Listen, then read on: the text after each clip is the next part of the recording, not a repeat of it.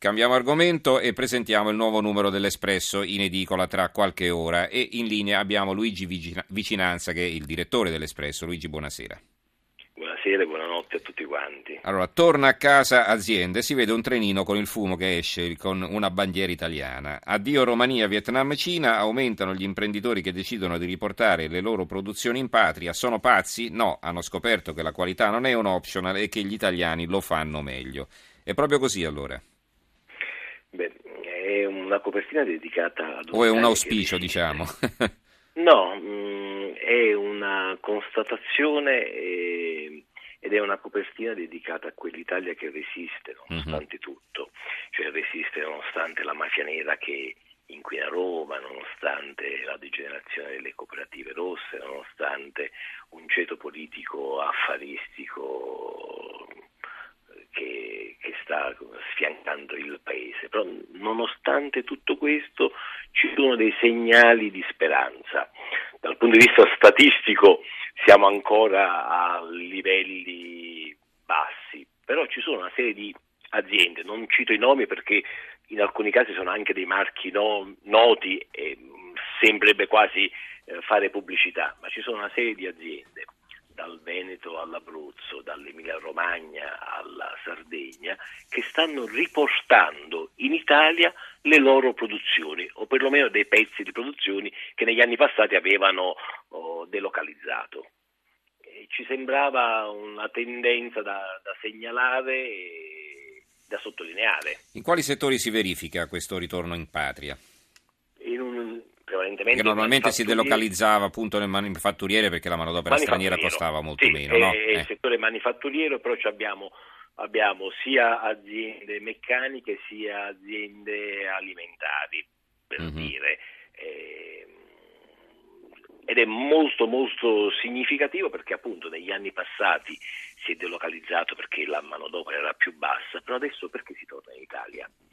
Non perché ci sia una convenienza, assolutamente no, ma perché si è capito che il Made in Italy è di per sé un fattore di qualità e dal punto uh-huh. di mhm. vista del marketing uh, funziona. Made in Italy voglio... vero, eh, non quello con l'etichetta Made in Italy e poi il fatto che non, non quello pezzottato, eh, esatto, non quello pezzottato, no? per, per usare un'espressione colorita, perché se io voglio vendere ai mercati cinesi, ai mercati russi, ai mercati orientali, che sono mercati importanti, eh beh, io devo vendere davvero il Made in Italy.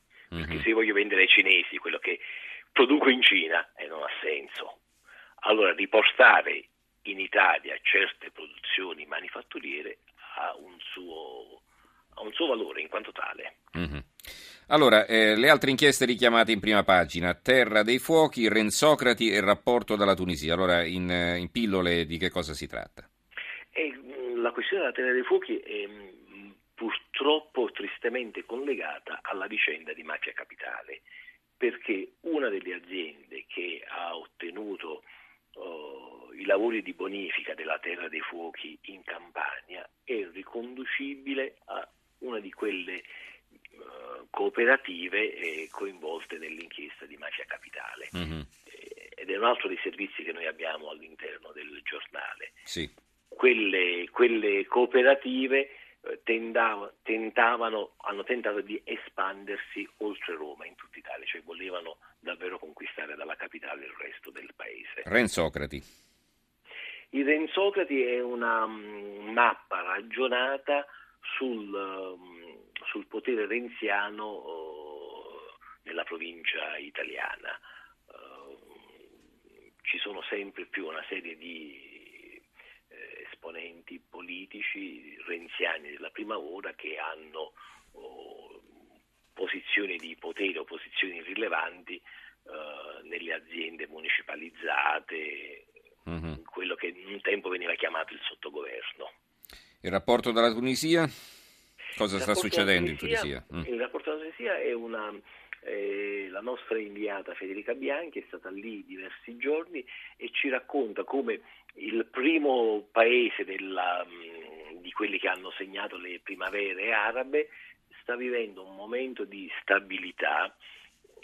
l'unico forse, pure. Forse è l'unico, forse è l'unico. Per come è andata dalle altre parti, insomma. Sì, mm. è, è l'unico paese dove c'è una fase di stabilità, tant'è vero che alcuni, anche lì dei tunisini che erano venuti in Italia, ricordiamo no? Mazzara del Vallo, eccetera, dei tunisini, tanti tunisini che erano venuti in Italia negli anni passati, adesso stanno ritornando nel loro paese d'origine perché trovano una stabilità che gli sta dando anche possibilità di sviluppo uh-huh. economico e noi lo raccontiamo in questo, in questo, servizio, con tutte le contraddizioni eh, che questi paesi hanno. Noi abbiamo titolato Un altro Islam è possibile.